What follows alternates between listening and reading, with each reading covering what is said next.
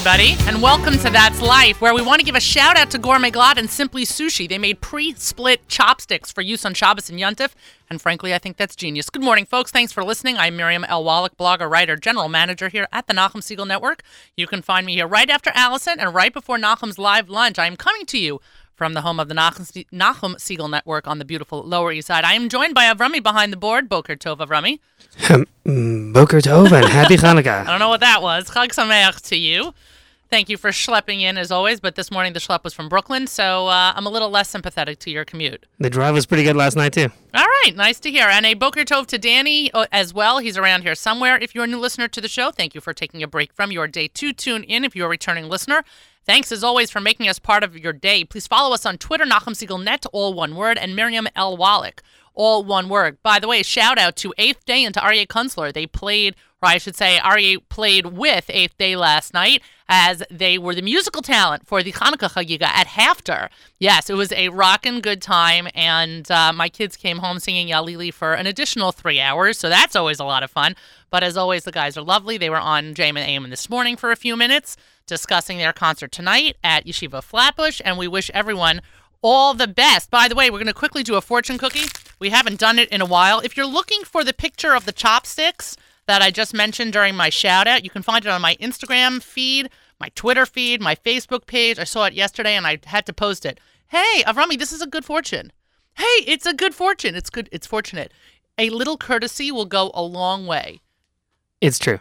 It is true. Hold that door open for the next person. Folks. I did that this morning. You and- did? Yes, and a woman said Happy Hanukkah. Nice. Yes, good times. Did you uh, do you have subway etiquette, by the way, as I refer to it, letting people come out of the car before you storm into the car? I do my best. Yeah, because that's frankly that is a pet peeve of mine. Chag Urim Sameach. I know people are shocked that I have a pet peeve. Yes, shocked, I say. Check out uh, Chag Urim Sameach to everyone. If you missed Soul Farm this morning on JM the AM, you need to catch that on archive, which knowing Avrami will be up in just a few hours. They were complete hours, uh, minutes, less than that. Oh, Avrami was just offended. Sorry, I'm going to give a little courtesy now. Avrami, I apologize. How, what, how long is it going to take? It's already up. It's or oh my gosh! All right, I doubt Avrami.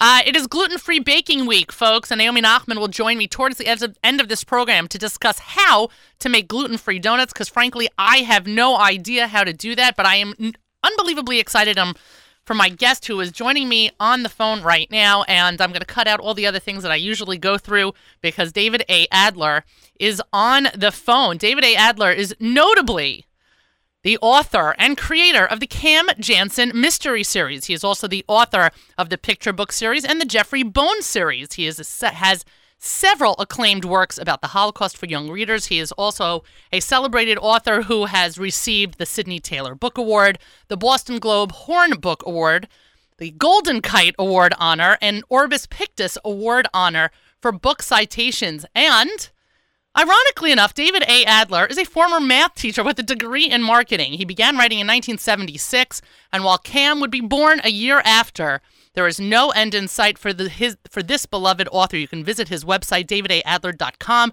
You can check out more about Cam Jansen by going to camjansen.com, or frankly, you can just speak to your kids. Good morning, David.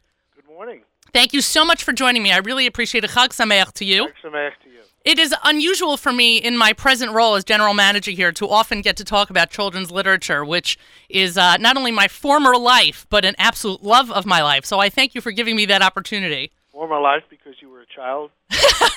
No, that that that means that I grew up. No, but as a as a former English teacher, um, it was definitely an opportunity to sit and talk with kids and, and explore literature with children, not just those who live in my home, but those who are in my classroom. And I don't get to do that often, so it's nice to talk about children's books.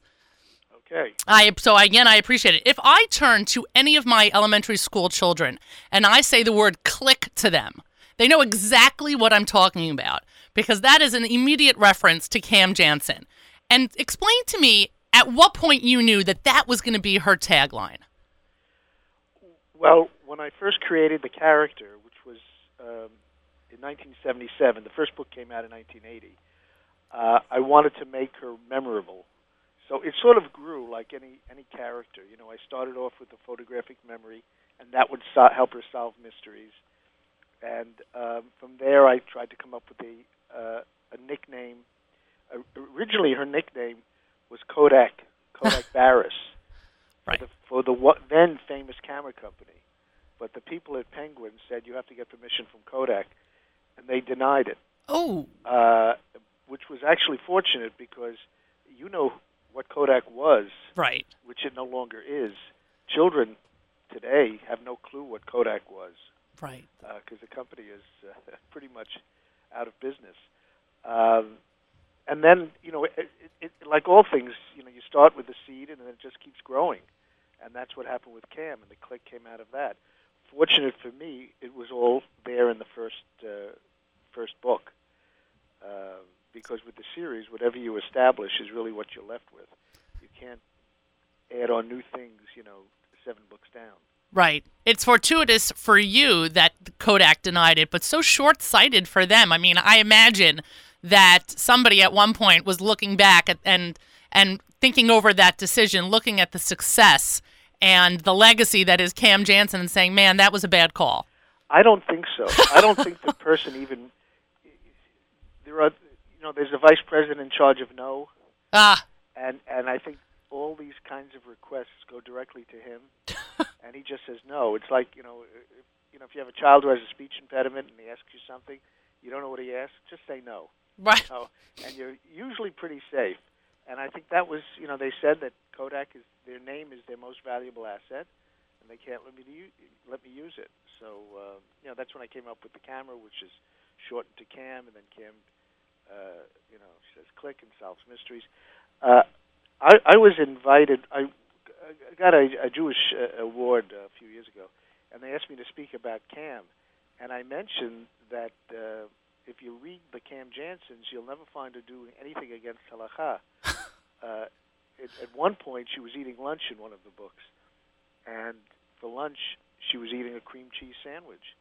And my editor said to me, "Who eats a cream cheese? What child eats a cream cheese sandwich?" Sure. And I said, "Cam Jansen does." And that was the end of the, uh, the end of the discussion. That's funny. That's a great tidbit. It's something actually I never picked up on. I guess I didn't. I, I didn't ever put two and two together that Cam never violates halacha. But I and it and it brings me to a, a part of the conversation I, w- I was thinking about getting to later, but it's definitely an opportunity to talk about now. You as a frum Jew have um, you know, made appearances as as a as a distinguished author in numerous different places, or a celebrated author. How is being an, a frum Jew, an Orthodox Jew in this field, either relevant or irrelevant to your work? Well, it's relevant to me as a person. Uh, in my work, uh, it does dictate some of the things I will write and some of the things I won't write. I mean, I've been asked to write a um, a Christmas cam or a Christmas, and I've never done it. Wow. Um, although there are a lot of Hanukkah books written by uh, by non-Jews, but I I just didn't I don't feel comfortable doing it, and I have never done that.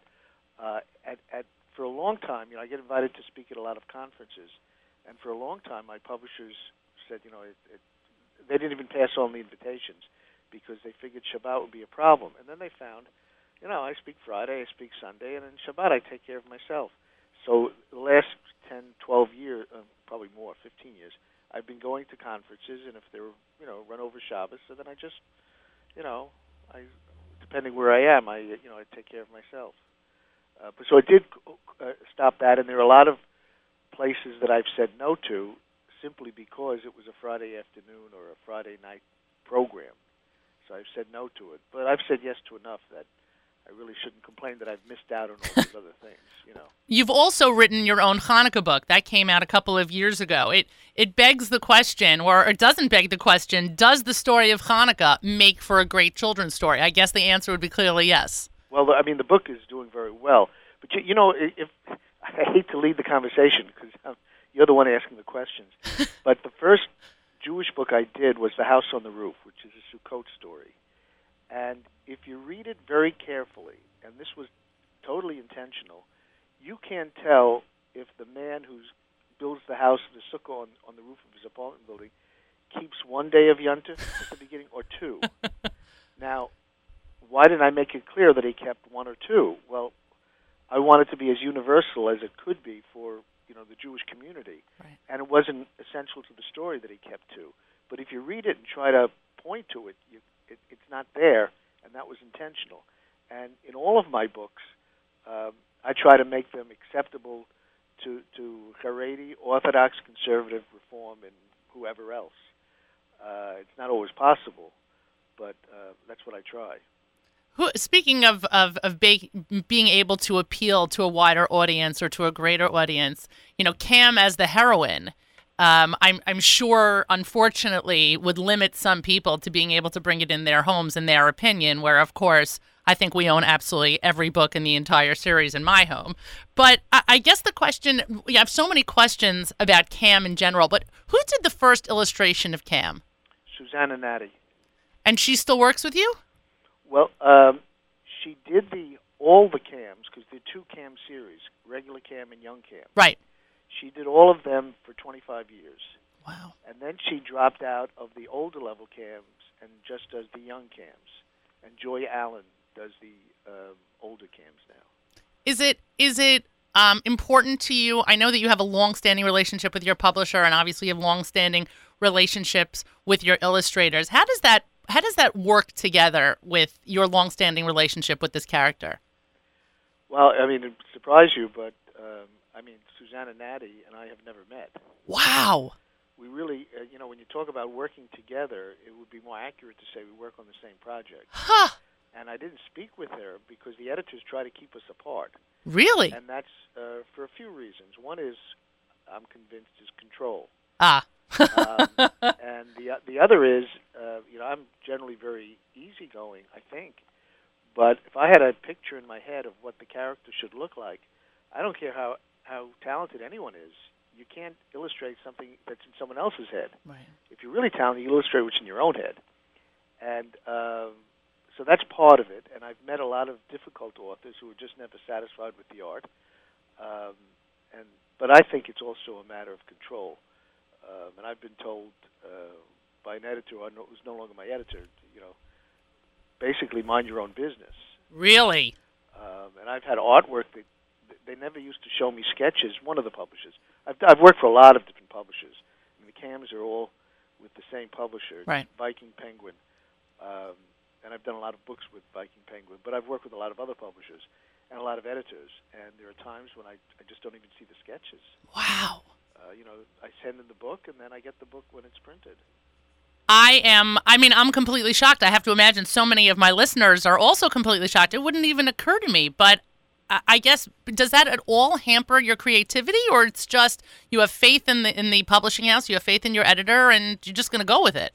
Well, I, I'm responsible for the text. Got it. Right. Uh, but I, but I've also had times when um, editors have changed my text. One of the publishers, uh, I, I don't want to mention them, but a major, major, major house. No one would not recognize the name of the publishing house.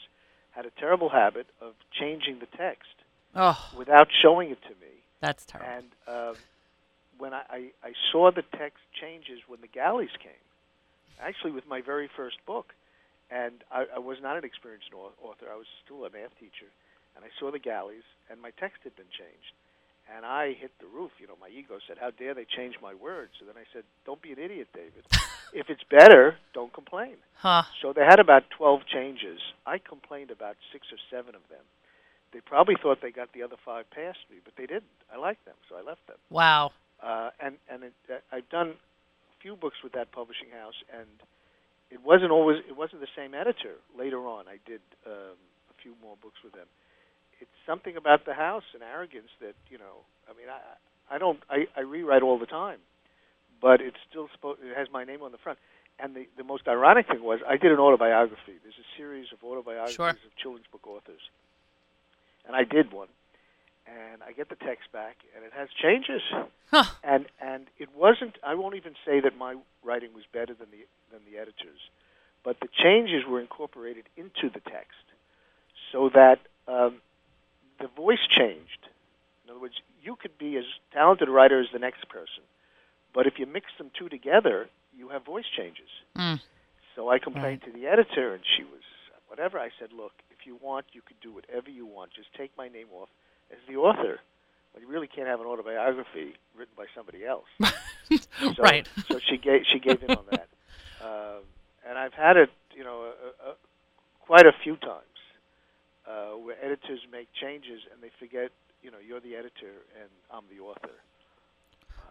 Well, well, clearly your brand and the Cam Jansen brand works tremendously. I did a, a quick Google search of Cam Jansen and I had over a million results. Things pop, yeah, exactly. Things popped up in various different places, and then I went to the iTunes store because while I am a big believer in turning the pages of a book, I do understand that my kids would rather go to an iPad. So I went to the iTunes store and I searched Cam Jansen and to see all of the opportunities that kids have to interact with your literature and with your character on a on a technological level was not only interesting to me and exciting to me, but also spoke to me um, on the level of, of importance and relevance of children's literature, even in 2014. Well, you know, is, we're talking a lot about Cam Jansen. I should tell you uh, that I have a new series about a Jewish boy Right. published by a secular house. Um, the fact that he's Jewish is, I guess, incidental to them, but not to me. And uh, it's the boy's name is Danny Cohn. Danny C-O-H-N. Cohn. Okay. Right, so there's no question about Right. what his religion is. And um, while each of the stories stands on its own, but in each of the stories, I mean, it's his voice. He's talking, and he does the doodles. Um, the first one is welcoming the stranger. If you, t- you know, what's the major theme of the story? The second one is returning lost objects, and in the second one, it's the teacher's dog who is run off, and it's a whole. It's it is said to be very funny, and and um, so there's there's a whole thing about uh, uh, you know how they find the lost dog, hmm and Danny realizes that if the dog is not at home, he's got to be eating something. so he figures maybe he's getting you know scraps of meat behind a butcher shop. You know when they trim the uh, Sure. maybe they throw it back there, and maybe that's where he's going. So he goes to a butcher shop and hasn't seen the dog. And then he goes home for dinner, and his mother says, "Why don't you go to our butcher shop, the kosher butcher shop?" So it's not only a question of you know is he Jewish, but he's pretty frum. You know, although he goes to a public school. You know, right. but uh, again, you'll never see him eat treif. Um, it's amazing. and um, it's it's never been brought up, but it's a type of book. I, I have I have uh, neighbors. I don't want to get too specific, but uh, grandchildren and great grandchildren of one of the most prominent uh, rabbis of the 20th century, and uh, my neighbors' grandchildren live in Lakewood, Mm. And their children only go to uh, this a children's library. Got it. Jewish Children's Library that uh, basically chooses the books that are appropriate. Okay. And but when those, I guess their great grandchildren come to my neighborhood before Shabbat, they come over at my house and they I give them books. And Nice. they know my books are they're not necessarily uh, they're not Haredi, but they're I, I call them parva. You know, I was going to say they have a Hechsher. well they have a Hechsher. You know, is it is it kosher meat? No, but it's it's an apple. You know, you can eat Right. it. It's not a problem. so um, they they uh, pick up books here. I And sh- uh, the Danny, or even a little bit more than an apple. I guess that would be a pretzel. You know, right, exactly. You're making them Zonos. right? It needs a Hechsher. I should also make mention, by the way, that you have a number of books that are biographies, that are biographies written for children, including the first one, which was on Golda Meir. Just tell me how you picked or why you picked Golda as the first character. Or I should say, as the first biography. Actually, that's not who I picked as the first. That's the first one I wrote. Oh. Somebody wanted to write Gertrude Hedley first, but nobody was interested. I've done it since for Harcourt. It, it did very nicely. Um, you know, it, it's very important when you do a biography or any nonfiction subject that it's something you're interested in, because Right. if not, it becomes, dare I say, it becomes like homework. You know, something Right, you just sure. have to do.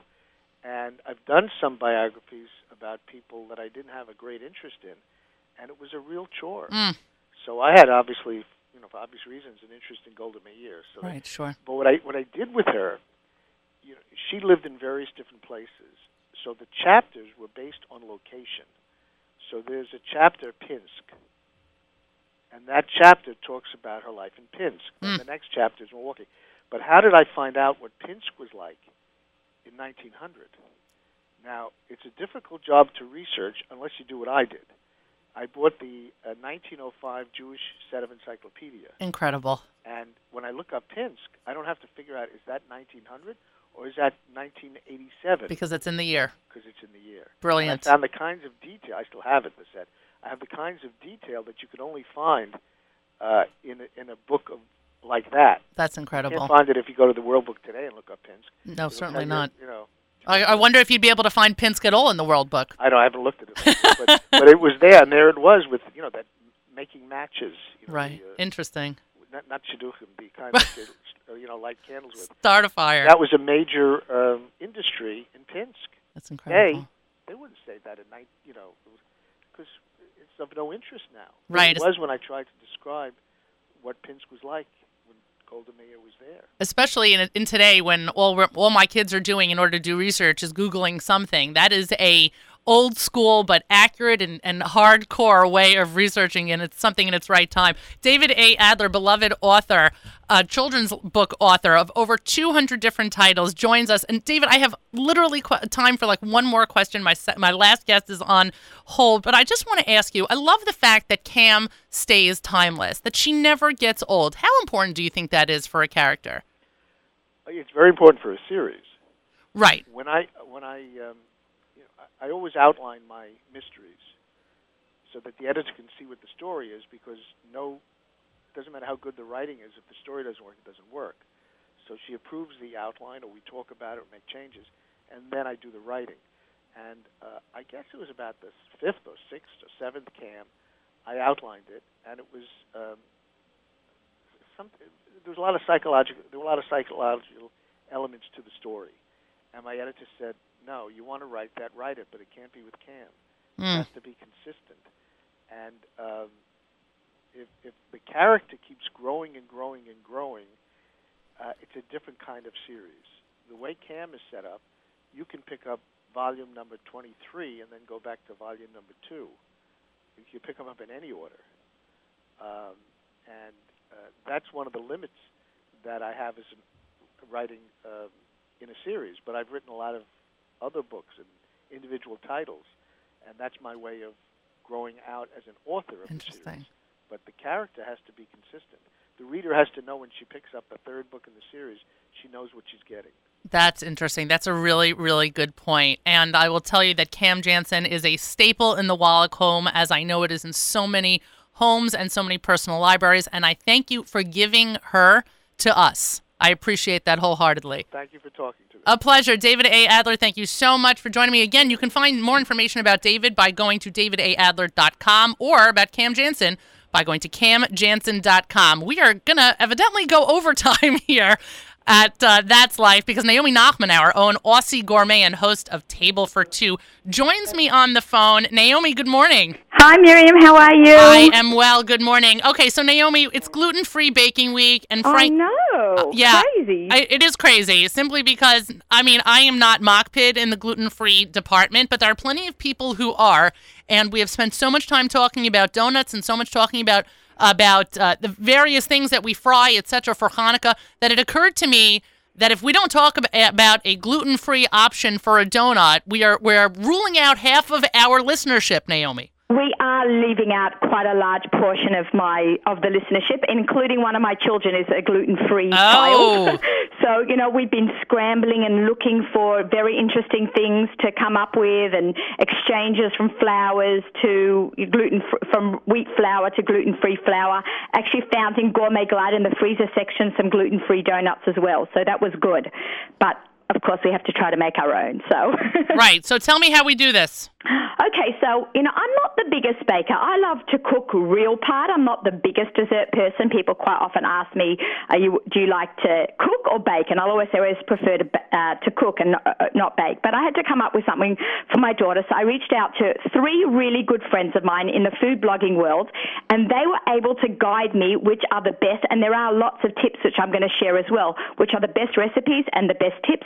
So uh, Naomi Ross from um, Jewish Cooking Concepts, Melinda Strauss from Kitchen Desk T- Tested, and Melissa Kay from LittleMissCakes.com all gave me some brilliant ideas. Fantastic. So in two minutes or less, because if I go too far into the live lunch, Nachum's going to kill me. Oh yeah, we cannot have that. we happen. can't have that. That would be bad. Right. So, So a couple of very 10 seconds worth of tips. Try to use xanthan gum in some of your uh, gluten-free, a small, tiny amount. You can buy them in Gourmet Glatt or your local kosher supermarket. It works as um, a it acts as a stabilizer. Ah, because a lot of gluten-free products, because they don't have wheat flour, falls apart. It holds the texture it less elasticity that bread has. Um, so you should try to um, put a little bit of that in. But go to Melinda Strauss at kitchen-tested.com. She has an amazing, delicious recipe for apple cider donuts. They're gluten-free and dairy-free. So we're getting, you know, Oh, a great power of a donut as That's well cool. as people who can't have lactose or gluten. that's cool. Yeah, so um, she has basically a step-by-step guide on her blog, which is so easy, and it's got coconut flour in it and coconut oil, which is the latest buzzword in in the uh, kosher cooking in, in the cooking world at large. Um, another thing about making donuts gluten-free is you have to buy a donut pan. They cannot be fried because they will just completely fall apart and make your pot a big messy glump. Well, So you Naomi, to that then- buy them at Bed Bath and Beyond or your local uh, houseware store, and you kind of like spoon it in or pipe it in into a donut pan, and you kind of bake it. So it's probably a little bit on the healthier side also. Okay, but th- then that begs The question, it's Naomi. A mold. It's We a need round donut mold. we need a sock though. If it's not fried, is it a donut? Discuss. I mean, don't discuss now, but you know what I mean. Okay, what's our next tip? Um, okay, n- next tip. If you are just in, in general, when you are frying donuts and you are frying potato latkes, that's Yes. so important. The oil's got to be at 360 degrees. Buy yourself an oil thermometer. Oh, good That tip. is like, you know, I shout this from the rooftop. Right. No, that's Um, good. people go, oh, fried food. I'm like, it's not so bad if you use an, an oil thermometer. If it's if the oil is too low, it makes your food so soggy and gross Right. and more fattening. Right. If it's too high, clearly it's going to burn. So the magic number is 360 degrees. Buy yourself that thermometer. Thermometer. You can use it for schnitzel. You can use it for donuts. Um, can I just say, I know it's gluten free week, but there's nothing like a deep fried Oreo. yeah, I'm with you. I'm Yeah, with you. Deep fried Oreo. There's actually a recipe on my blog you can go for, and cheese latkes. I've had an incredible response to the cheese Oh, I saw that. And let's just talk about that. You can use gluten-free flour in my cheese latke, my ricotta cheese latke. Sometimes it's called a pancake. I have. She was actually a guest on my show, Orly Gottesman, um, and she has a line of gluten-free flours. And I used her. It's called Blends by Orly, and I used equal same exchange.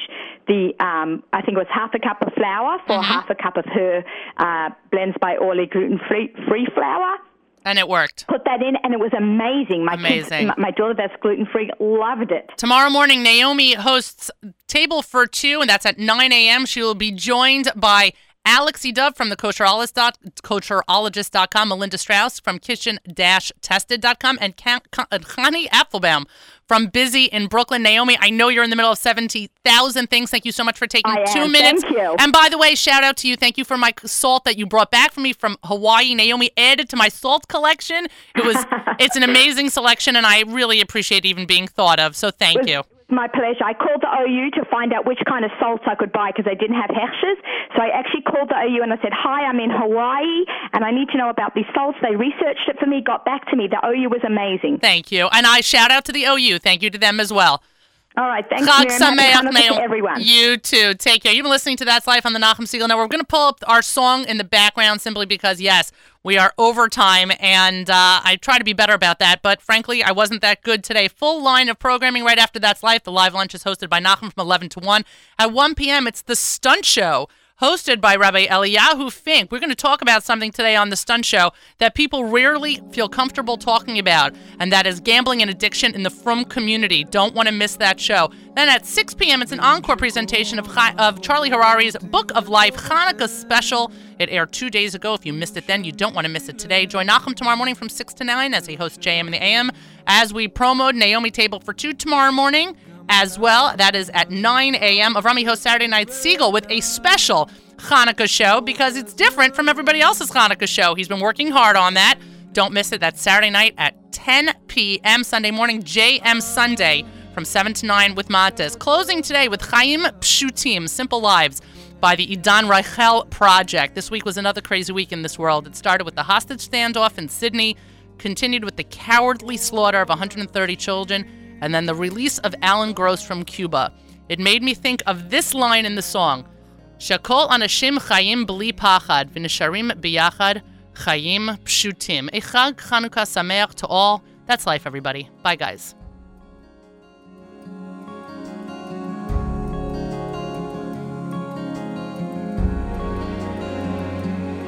ביום שכל הרחובות יהיו לטובתנו, נוכל לצאת בערב, לראות רק כוכבים.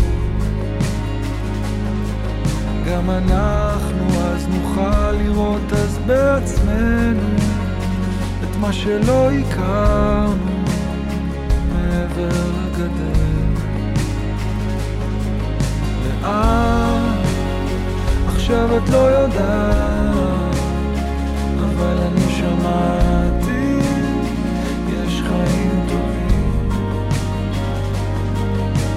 amor.